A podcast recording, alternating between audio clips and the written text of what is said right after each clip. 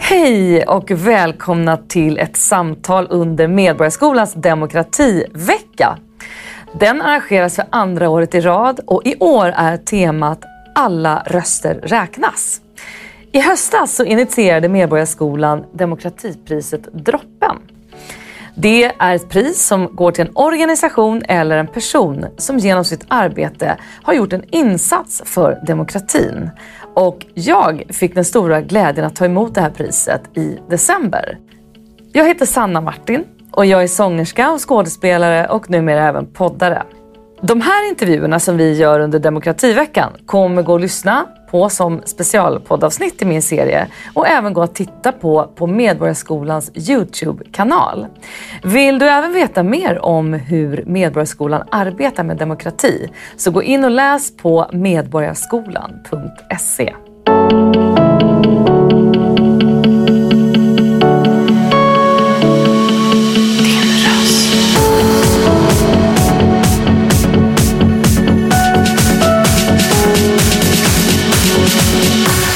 Din röst. Idag är det mig en stor glädje att säga välkommen till ett specialavsnitt av min podd Din röst, men också till Medborgarskolans demokrativecka, Jonas Hedqvist. Tack så mycket. Du är artist och koreograf och numera pedagog och coach. Arbetar som lärare inom sceniska ämnen och som artist i show- och cabaretvärlden. Både i London där du bor, men även i Sverige. Där du bland annat är allsångsledare i Malmös allsång i Malmö Folkets Park. Jag vill på olika sätt skapa säkra och tillåtande zoner. Där du tillåts vara den du är innerst inne. Utan att känna skam. Oavsett sättet du är på, hur du ser ut och vad du bär på. Det här är ett citat som ett uttalande du gjorde i samband med att ni lanserade Drag Academy som vi kommer att prata mycket om idag. Vi ska börja från början. Du växte upp i Munkfors i Värmland. Hur var skoltiden för dig? Nu börjar vi direkt. Pang på. Pang på. Nej men skoltiden för mig var väldigt speciell. Det var en berg- och dalbana på väldigt många olika sätt. Mm. Och fylld av väldigt mycket kontraster. Alltså mycket som var positivt och mycket som var fruktansvärt för mig. Det var väldigt stor skillnad för mig. Jag kommer ihåg att när jag någonstans i lågstadiet insåg att den här fantastiska drömvärlden som jag lite grann hade lekt i och levt i under förskolan och när man hade börjat lågstadiet där jag var liksom den som, jag ritade sagor om prinsessor och lekte i kuddrummet med tjejerna med dockor och arrangerade mini-melodifestivalen och sådana här roliga saker. Och liksom levde verkligen ut allting det som jag älskade att göra och så här. Och sen så helt plötsligt någon gång någonstans där i mellanstadiet så insåg jag att men det här är någonting som folk tycker är konstigt. Eller lärarna som sa att lek inte med tjejerna utan nu får du faktiskt vara med killarna här. Eller att på olika sätt när man började inse att det fanns någonting i... när jag pratar själv om det här idag så brukar jag liksom säga att det finns en fas där det går från att det är okej att gå till skolan i prickiga pyjamasbyxor eller i stålmannen-dräkt och sjunga så högt man vill i bilen till att någon plötsligt liksom börjar anmärka på de här sakerna. Ja, och det tog mig väldigt, väldigt hårt. Och det var på ungefär samtidigt som det dels blev väldigt jobbigt i skolan, kanske inte så mycket med lärare trots allt men mycket med klasskompisar och framförallt killarna i skolan som gav mig öknamn som tjejen och sådär. Och, men verkligen fick mig att känna mig väldigt konstig, helt enkelt. Konstig, annorlunda, utanför. Och jag växte upp i ett hem samtidigt där det heller inte var så jättelätt. Så det var en tung period i mitt liv. Men som man många gånger gör så flyttade man på mig och inte löste problemet. Så jag fick byta skola. Och det här är ju någonting som kan göra mig jättearg så här i efterhand. Men som samtidigt nog var det bästa som kunde hända. Jag fick flytta till min mormor och morfar Vilket gjorde att jag kom ifrån min hemmasituation som bestod av mycket alkoholism och så. Och jag kom till en skola där jag blev liksom mottagen på ett helt annat sätt. Var det en annan ort eller var ni kvar i Munkfors? Nej, alltså jag bodde först ungefär en mil utanför Munkfors. Och flyttade då in till min mormor och morfar i Munkfors och fick gå på en större skola. Och dels hade vi en fantastisk lärare som direkt var så oerhört närvarande i den här processen för mig när jag bytte skola.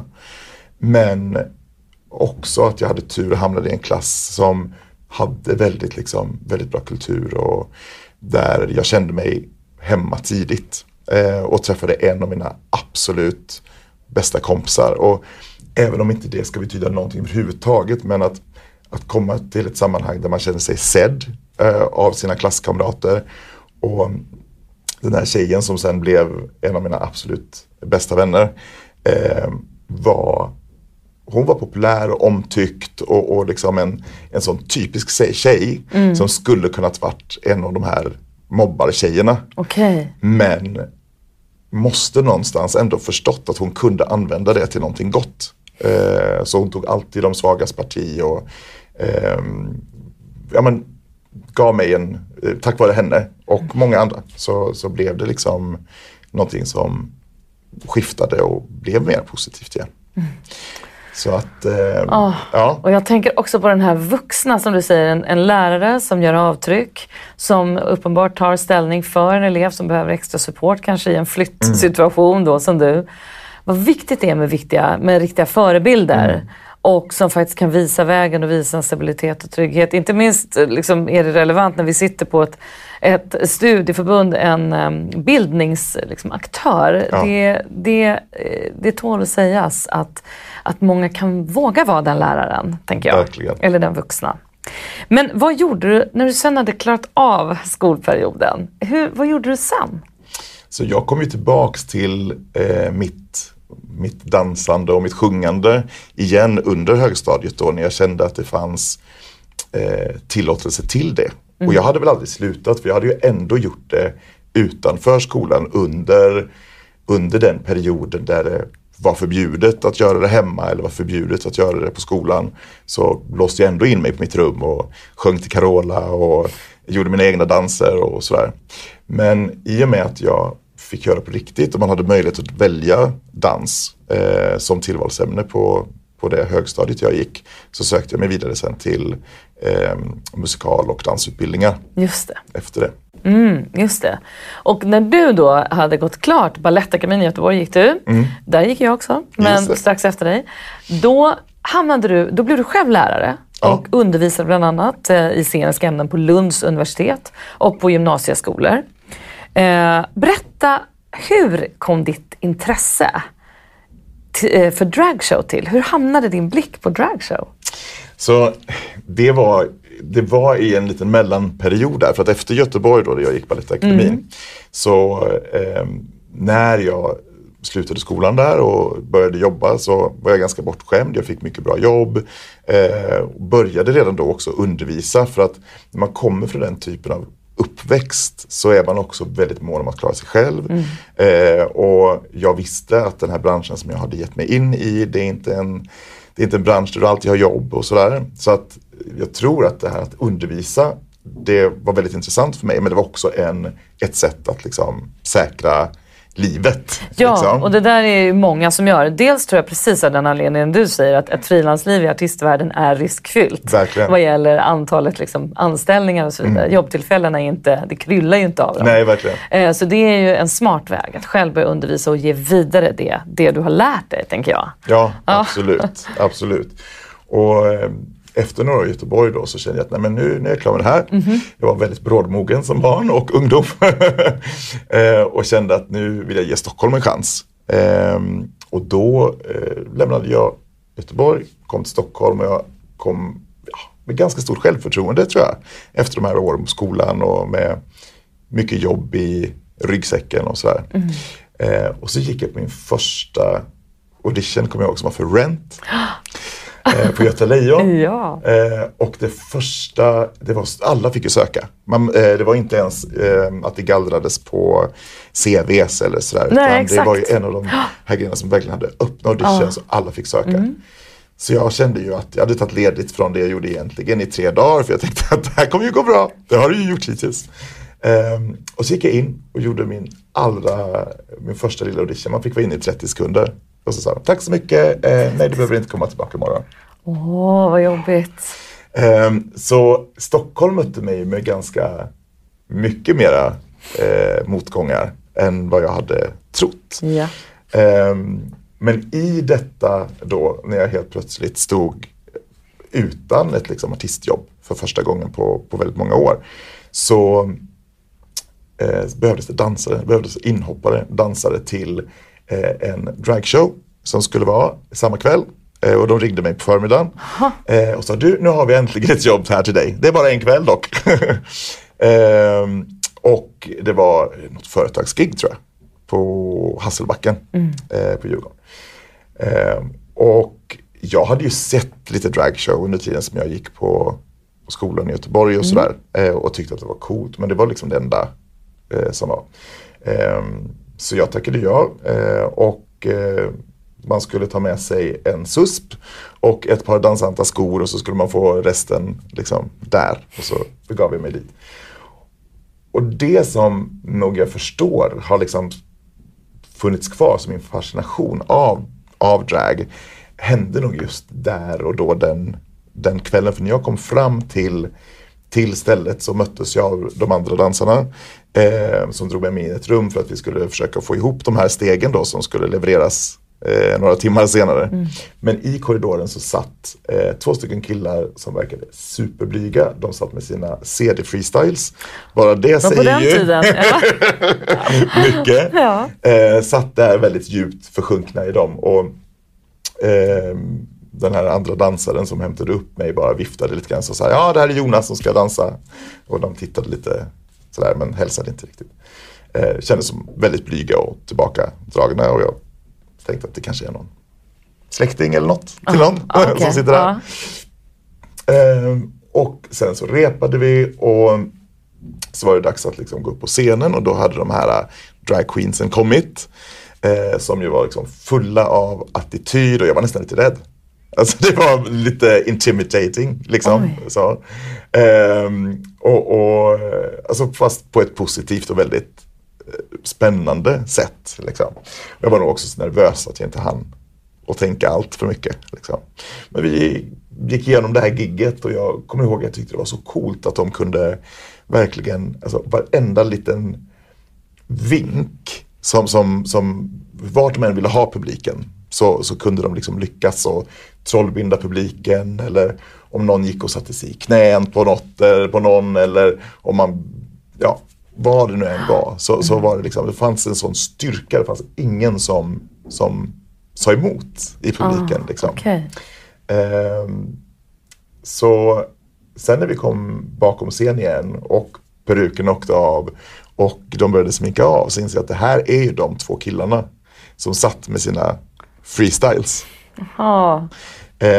Och nästan inte ens vågade hälsa, säkerligen också på grund av att man var fokuserad och så. Ja. Men skillnaden var så enorm på att när klackarna, sminket och perukerna kom på så var det inte bara en karaktär utan det var också så enormt mycket självförtroende.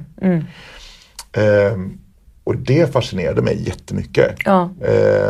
Och sen när jag själv har jobbat vidare och sådär så och inom Drag Academy så jobbar vi just jättemycket med hur estetiken och verktygen från drag kan vara någonting som du kan använda för att boosta ditt självförtroende och för att bara lära dig gå in och ta ett rum eller sådär. Och RuPaul har ju en sägning som är väldigt känd där han säger att all den kraft som du upplever i drag är också tillgänglig för dig när du inte är i drag. Och det tycker jag är väldigt spännande och det är väldigt mycket det som hela Drag Academy utgår från. Mm. Att först kan du liksom hitta sätten att liksom uttrycka dig och du kan hitta självförtroendet. Mm. Men sen också lära sig att ja, men det är tillgängligt för mig som privatperson. Att implementera det i livet generellt. I livet och utan peruk och utan skor eller så. Men när du själv började arbeta med dragshow och liksom provade på liksom dina vingar innan de här uttrycken. Mm. Kunde du känna den här kraften i dig själv då? Att det liksom, jag fattar nu hur det var. Vad det var du såg hos andra? Att det hände något med dig också? Alltså delvis för att, och det var ju väldigt, alltså det är väldigt nyligen som jag själv gjorde drag på riktigt. Liksom. Min roll har liksom alltid varit som koreograf eller som dansare eller så på olika sätt i kulisserna eller alltså alltid runt, och det har liksom drag har funnits i mitt liv i 20 år.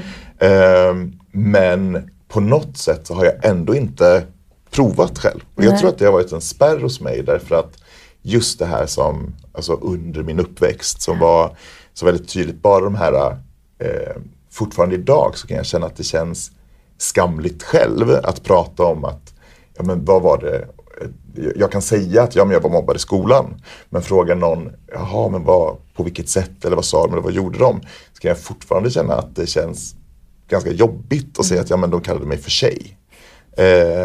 Och jag tror att där var det fortfarande en gräns. Att fast att jag var så enormt i den här världen. Så att själv ta steget och liksom ha makeup och peruk. Och liksom få gå in i den världen helt och hållet. Det var ett stort steg för mig. Och när jag gjorde det första gången var som en... det var verkligen som en förlösning av så mycket energi och så mycket ja men så mycket positivt samtidigt som så mycket negativt släppte, och en väldigt fantastisk upplevelse som jag inte hade räknat med för att jag ändå har liksom känt under så lång tid att jag varit en del av den världen. Så att verkligen få prova på och göra det själv var ju också någonting att jag förstår också varför det har känts så rätt. Och under pandemin så kom du med den här idén om Drag Academy till Medborgarskolan. Just det. Berätta, hur kom den här idén till? Så framför allt så handlade det om att jag bodde ju hade precis kommit till London. Och så kom pandemin. Så att vi var ju väldigt instängda under hela den här perioden. Det var väl det var vi ju alla. Men vi fick gå ut en timme om dagen och många satt inlåsta utan speciellt mycket att göra. Liksom. Och med det så kom det ju ganska snabbt rapporter om psykisk ohälsa och framförallt bland ungdomar. Och jag satt en kväll och pratade med många av mina dragkompisar som då helt också var såklart arbetslösa och kom efter det på idén att vi behöver göra någonting som å ena sidan kanske bara får det att glittra lite grann i människors liv under den här perioden. Men om man också kunde hitta ett sätt att faktiskt tillföra någonting äkta i det och hjälpa människor. Samtidigt som många av mina kollegor då, som jag jobbat med på olika sätt som var dragshowartister, faktiskt också kunde få sysselsättning, så var det fantastiskt. Och då kontaktade jag Medborgarskolan för att jag har jobbat mycket med Medborgarskolan innan. Och trodde nog, jag presenterade det som en idé av tre olika idéer som vi hade för att vi skulle diskutera digitala kurser. Och trodde faktiskt inte att man skulle vara så modiga att man skulle hoppa på den. Även om det var den som jag verkligen brann för mest själv. Men det gjorde de. Fantastiskt. Och det finns ju flera kurser inom drag som Medborgarskolan håller under paraplyet Drag Academy. Just det. Hur har intresset varit för de här kurserna? Hur har det tagits emot? Alltså det har varit väldigt stort intresse. Men kanske inte... Vi har liksom sett att målgruppen som vi trodde från början inte nödvändigtvis är den målgruppen som vi har hittat till idag. Vi har mycket deltagare från HBTQIA-spektrat som känner att man liksom får en möjlighet till att uttrycka sina intressen och känner att det här är en safe space. Men vi har också väldigt, väldigt mycket gymnasietjejer Är det sant? Ja, gymnasier av alla, liksom, från alla bakgrunder och med där som har kanske upptäckt drag genom RuPaul's Drag Race och som tilltalas av estetiken, som tilltalas av att liksom kunna, ja, men hela den här underdog-mentaliteten lite grann, att kanske liksom få, du behöver inte vara den som är mest klassiskt snygg eller sådär, utan du kanske det kanske är viktigare att ha någonting att säga eller att våga stå för den man är och sådär. Så kurserna riktar sig liksom egentligen till den som känner sig manad själv? Ja, det gör den. Absolut. Just det. Och vi har ju 2 stycken ganska tydliga spår. Och det ena är den som kanske är mer intresserad av drag därför att du vill lära dig dragsminkning eller om peruker eller att skapa din persona. Men sen så det andra spåret som är det som vi har mest deltagare, där det mer handlar om hur du kan använda verktygen för att kanske, ja men som jag just sa, boosta ditt eget självförtroende. Och dragshow har i historien kunnat spåras ända bak till 1870-talet, och innan det, ska man ju säga, så på Shakespeares tid, flera hundra år tidigare, så var det ju bara killar som fick spela alla roller i kvinnokläder. Så att det har ju liksom syns långt, långt tidigare ändå. Och då accepterades ju det för att det var normen på den tiden.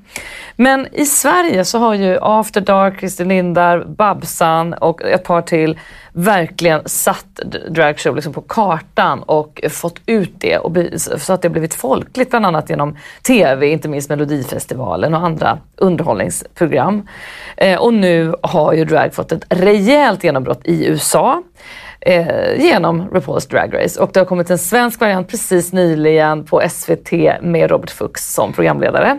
Och jag tänker, vad tror du det gör liksom för den communityn som kanske själva har varit kuvade och liksom känt sig att de gömmer sig lite i det de är och den de vill vara? Vad kan det göra att synliggöra drag på det här sättet som vi gör idag?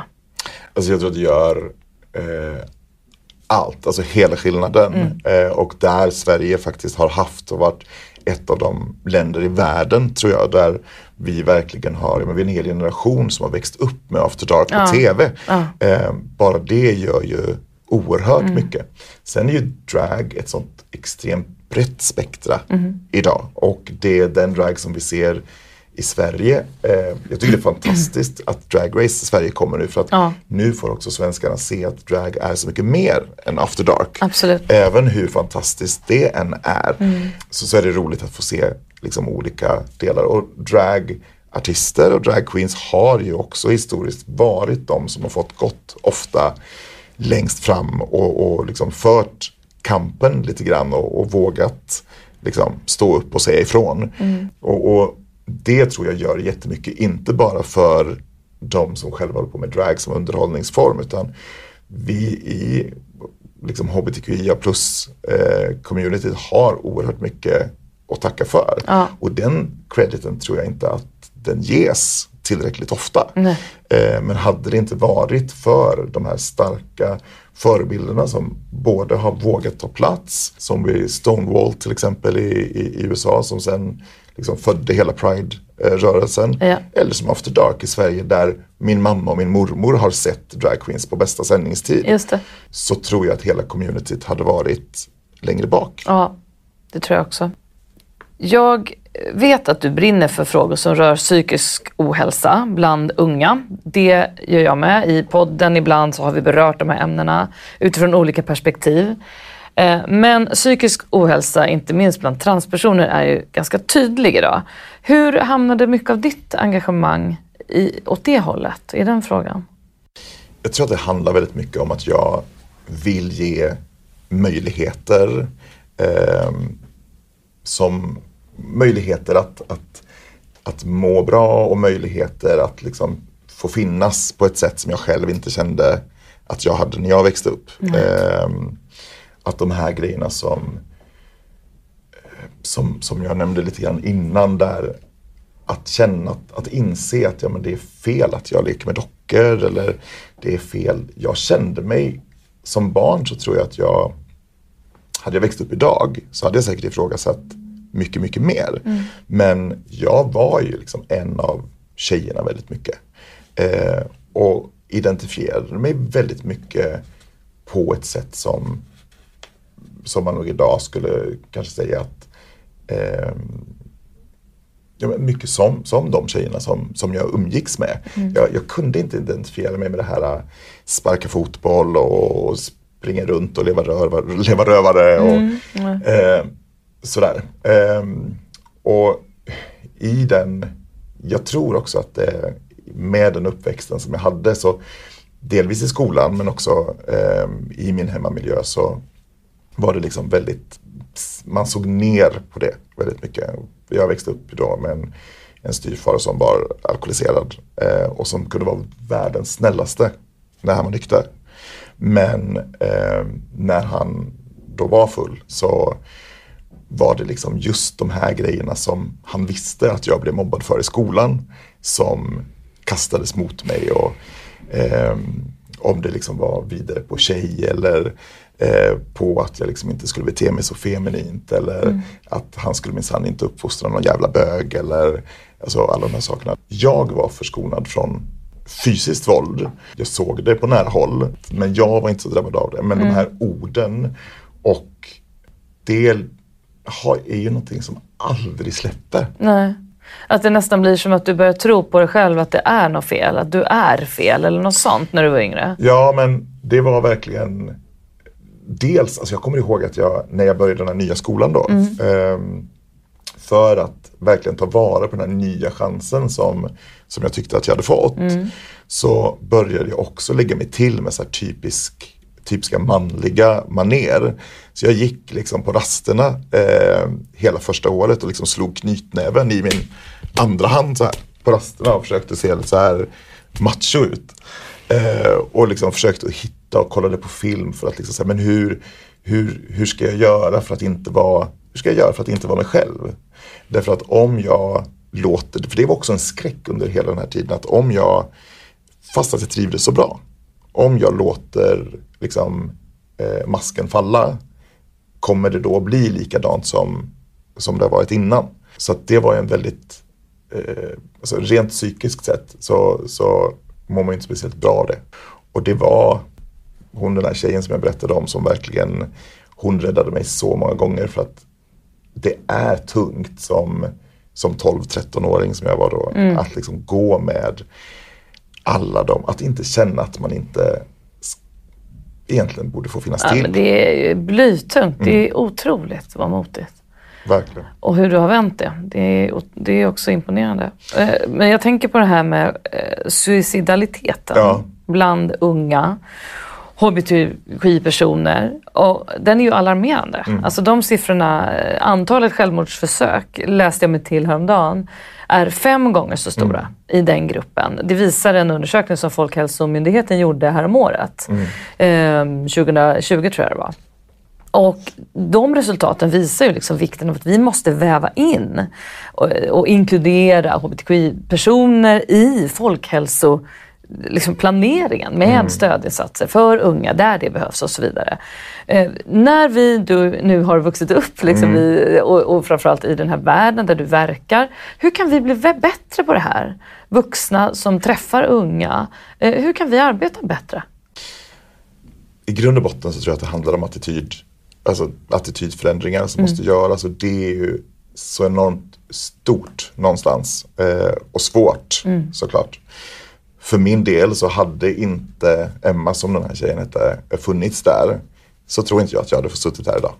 Hon var liksom det stödet som jag behövde, och hon räddade mig så många gånger. Och jag tänker ofta på, vad var det som gjorde att hon var så stark? Alltså hur kunde hon ta mitt parti, och hur kunde hon säga till mig att, vet du vad, du är okej, du får finnas, du har lika mycket rätt som jag att vara här liksom. Och vilket jag verkligen inte tyckte då liksom. Nej. Men attitydförändring, precis som du säger, att vi måste öppna upp kring alla olikheter och allt annorlunda skap, eller vad man nu vill kalla det. Och jag tror att där vi ska vara olika. Vi ska vara olika, och där handlar det så mycket. Varför vågade hon? Jo, därför att jag tänker att det kommer väldigt mycket från hennes familj och hennes, så som hennes föräldrar har liksom uppfostrat. Men kanske också just den här klassen som vi var i, som hade lärare som var väldigt nolltolerans mot mobbing, Det var väldigt, väldigt viktigt. Så jag tror att det är de sakerna som är väldigt viktiga idag. Ja. Skolan, mötesplatser så att man också har någonstans att vända sig där man känner sig trygg.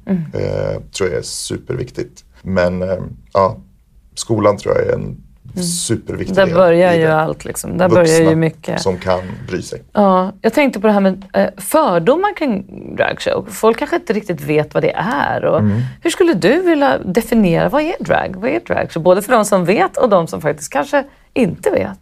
Så drag är ju så oerhört mycket, tänker jag. Och det är lätt att tänka att det är en homosexuell man i en peruk i kvinnokläder. Men konstformen har ju vuxit också och alltid varit så extremt mångfacetterad. Och där har det också funnits fördomar också inom communityt.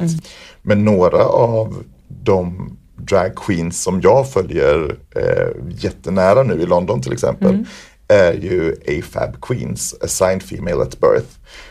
Och det var liksom sett ner på under en väldigt lång period att nej men, sa man då liksom att ja, men du är ju en kvinna, du kan ju inte göra drag. Men idag så är spektrat så oerhört mycket större. Vi har kommit en bit i alla fall. Vi har kommit jättelångt, även om det också gör att det som händer idag är att med den här stora explosionen av drag där vi har tagit så extremt många steg framåt, så kommer ju också tyvärr också alla de baksidorna som vi ser med Drag Queen Story Hour, där man inte får längre bara finnas på alla bibliotek, eller som i USA där det är en extremt många delstater som nu lagstiftar mot drag, eller som jag har sett i London bara de senaste veckorna där det står protester utanför de pubbar och barer. Men hur är synsättet i London och i England jämfört med här i Sverige? Du som verkligen pendlar och kan båda världarna nu. Det är nog kanske faktiskt två av de länder som jag tycker är mest lika. Och det tror jag har mycket att göra med att här är vi mycket uppväxta med After Dark. Medan i England så har man gör ju panto-shows varje jul. Som liksom är någon typ av spexrevyer. Och det är ju alltid, huvudrollen är ju alltid en pantodame som alltid då är en drag queen eller en man som spelar den kvinnliga huvudrollen. Väldigt komiskt, mycket Babsan-känsla över det. Men det gör ju också att barn från väldigt ung ålder ser att ja, men det här är inget konstigt, det är inget farligt. Liksom. Just det. Och att precis som vi har sett After Dark så är det många som har liksom växt upp med den tillåtande delen också. Du var inne på det själv, det här med att det har ju blivit en del diskussioner kring drag senaste tiden, just för att det har liksom hamnat i någon form av politisk skottglugg på grund av just det du nämnde, att en del dragartister åker ut till bibliotek och läser sagor för barn. Och det skulle vara liksom något hotfullt i vissa kommuner, om man har liksom hört olika åsikter om detta. Ja, vad känner du om det här? Hur går dina tankar kring att det ens är en diskussion? Jag kan inte liksom dölja vad jag tycker om att det är en diskussion. Nej. Och det är ju, det är dels så när man gör det till en politisk agenda på det sättet som man gör, så det är så mycket som blir så totalt fakt för att vara liksom. Ah, ja. Nej, men det är otroligt. Liksom. Ja. Det är otroligt. Därför att det är inte bara det att man helt plötsligt inte tycker att föräldrarna kan själva vara de som ska uppfostra sina barn och bestämma saker. Vilket då kanske ännu tydligare i USA, där det har gått så långt att man har lagstadgat mot att dragshows får inte göras och får absolut inte göras om det finns barn i publiken. Och det är klart att inte all dragshow är bra för barn. Alla tv-spel är inte bra för barn. Alla filmer är inte bra för barn. Om jag hade barn så skulle inte jag med mina barn och se en dragshow 00:30 på en nattklubb. Lite annan målgrupp. Det är en helt annan målgrupp. Och likadant så hade jag inte visat dem en barnförbjuden film. Det handlar liksom om att låt föräldrarna vara de som vet. Och likadant, gör inte. Jag tror också att man ofta plockar de lågt hängande frukterna först. Och här tänker man drag och så tänker man barn, och det är två stycken liksom, delar som man då säger hamnar väldigt långt ifrån varandra. Mm. Och att så som man lägger fram det, den retorik som man använder, så finns det någonting farligt i detta. Och barnen kan utsättas för någonting. Mm. Och alla föräldrar vill naturligtvis det absolut bästa för sina barn. Exakt. Och då är det väldigt lätt att börja där. Mm. Men jag tror att det är klassiska också skenmanövrar många gånger. Det är där man börjar för att sen ska man kunna gå in och skränka in på andra delar och liksom bryta ner andra delar i vårt community. Det är helt galet att det överhuvudtaget liksom har kommit dit. Tack för att du är så tydlig. Jag håller med om allt du säger. Och jag kan bara känna en sorg över att det finns människor som inte ser den positiva sidan som är helt given. Mm. Att ett barn får presenterat litteratur för sig på ett bibliotek, bara en sån sak. Att vi går till ett bibliotek tillsammans. Och kan tycka att det är roligt. Och att de lyfter någonting på ett fantasifullt, kreativt och underhållande sätt.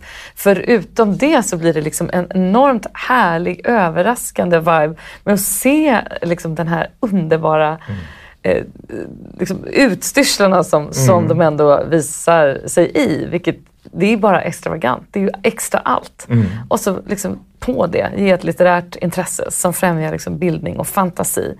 Jag förstår ingenting. Jag kan bara tycka att det är sorgligt faktiskt. Och jag tror där är barnen mycket klokare än alla vi vuxna. Och framförallt alla vuxna som på något sätt verkar tro att det är någon form av hot. Mm. Men du, jag frågar alla i min podd och även de här samtalen, eftersom det var val för ett halvår sedan och vi också lägger vår röst, det är vår demokratiska möjlighet i Sverige. Hur relaterar du till ett val? Vad gör ett riksdagsval med dig? Jag tror att den enda sanna möjligheten som vi har i grunden att kunna påverka är vår rätt att rösta. Mm. Och kanske att man tar det är lite för givet i Sverige, tänker jag, som också har liksom bott under liksom långa perioder både i USA och nu i England, där man inte lika många människor röstar. Så förstår man också att det är en rätt som vi har som vi verkligen måste använda. Jag tror att man måste engagera sig på så många fler planer än man kanske gör. Det finns många gånger som du kan göra din röst hörd som inte bara är riksdagsvalet med jämna mellanrum. Och där man kanske sitter och pratar om så här, om man lyssnar på det här programmet och tänker att men det är ju fruktansvärt att de här sakerna förbjuds till exempel. Mm. Vad kan man göra? Ja, men, höj din röst. Höj din röst. Ja, engagera dig lokalt. Precis så. Sitt inte och gnäll liksom i någon slags Facebookgrupp. Nej, engagera dig. Men det stämmer ju kring allt. Men exakt så. Jag håller med. Du, vi måste ju beröra Pride lite kort. Du släppte ju din första singel I am what I am 2001. Just det. Och det var ju faktiskt Sveriges första officiella Pride-låt. Ja. Och sen har det blivit fler låtar som du har släppt. Och du har även turnerat liksom, både i eget namn men med andra artister i Sverige och utomlands. Men om vi kort berör Pride då. Vad betyder Pride och Pride-festivalen för dig? Vad har du för relation till det? Alltså, Pride är ju många minnen naturligtvis som har blivit genom åren och har tagit mig till platser som jag säkert aldrig hade fått besöka och så annars, om jag ser det liksom ur ett personligt och artistiskt perspektiv. Men sen så är ju också Pride oerhört viktigt med tanke på, och vi kanske inte vi har haft en lång period då man kanske har tänkt att men vi går framåt och vi går framåt och går framåt. Sen kommer de här sakerna som gör nu att när man tänker efter så är det inte lika solklart att vi går framåt längre. Det är mycket som händer och det är mycket som gör att vi behöver ha en ståndpunkt även vi i Sverige. Men oavsett det så finns det också så himla många andra platser i Europa och i världen där det inte är okej. Där du idag inte får vara det då inte kan lita på de mänskliga rättigheterna, där du inte får vara den du är, där du inte får gå ut på gatan och se ut som du vill eller vad den du vill, där det är förbjudet att göra drag eller förbjudet att hålla någon av samma kön i handen och så vidare. Och det tror jag är superviktigt att vi kommer ihåg att när vi gör Pride så gör vi det liksom i solidaritet med hela världen. Ja. Och de som framförallt, de som kanske inte kan använda sin röst. Vi måste verkligen använda våra röster för dem. Mm. Det måste vi. Vad av det som du ser och har lärt dig i ditt arbete skulle du önska att makthavare visste mer om? Jag tror att det kan vara så enkelt att det egentligen inte ens handlar om kunskap, utan att det handlar om, det är så många som säger, jag känner ingen. Jag känner ingen transperson, jag känner ingen gay, jag känner ingen. Och troligtvis så är det inte alls så. Men det är väldigt svårt att våga uttrycka vem man själv är ifall det är någon som står och har så starka åsikter. Yeah.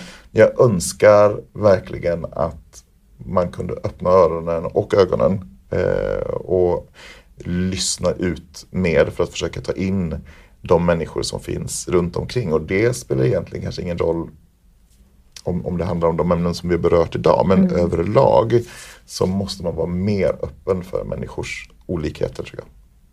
Om du fick vara minister, vilken minister skulle du vara då? Och vad skulle du ta tag i först? Jag skulle definitivt vara skol- och ungdomsminister. Finns det ens något sånt? Men det var väl en väldigt bra kombo. Ja, eller hur? Vad skulle jag ta tag i först? Alltså jag tror att insatser inom skolan hade ju naturligtvis varit någonting som hade legat mig jättevarmt om hjärtat. Men kanske också just det här att se till att det verkligen finns mötesplatser. Att det finns lokala mötesplatser. Vi gjorde ett evenemang i Osby i Skåne för bara några veckor sedan. Och det kom typ inga ungdomar. Det kom några pensionärer. Men vi hade också haft jättestora problem att nå ut. Därför att man hade valt i den Facebookgruppen som i princip levererar all den information om vad som händer i Osby. De hade valt att inte ta med informationen om våra evenemang. Och när vi frågade om det var någon regel så som vi hade missförstått med hur vi hade lämnat in det här, så fick vi reda på att nej, så var det inte alls. Men med tanke på hur äckligt det här var och hur mycket diskussioner det är nu där det framkommer om hur mycket grooming som görs från communityt gentemot barn, så hade man liksom sett att man kunde inte lägga ut information om det här. Och då hade vi sånt tur så att det var ändå liksom äldre, pensionärer, mormödrar, morfäder som kom och lyssnade. Och sen när vi faktiskt gjorde någonting i Malmö någon vecka efteråt, så hade de skickat dit sina barnbarn istället. Så det kanske inte alltid är så att det heller funkar med mötesplatser på den lilla lokalorten där du finns. Men det måste finnas brett och överallt, så att du liksom kan, vågar du inte gå i din by så kan du åka till en närmare större stad, eller du måste. Just det, smart. Det tror jag är viktigt. Hur vill du helst använda din röst framöver? Det var ju en svår fråga. Nej, men jag tror att Drag Academy är ett bra exempel på det, och där jag känner att det är superviktigt att få hjälpa till att göra andras röster hörda. Och det absolut viktigaste tror jag är just det att skapa platser där barn och unga känner att de kan få vara sig själva. Tack för ditt engagemang och för det här initiativet Drag Academy. Vill man läsa mer så är det bara att gå in på Medborgarskolan, Drag Academy. Det finns massor av information. Och tack för att du ville höja din röst med mig i både podd och i Youtube-kanalen här på Medborgarskolan. Lycka till med allt framöver, Jonas. Tack så jättemycket. Tack för att ni lyssnade och tittade.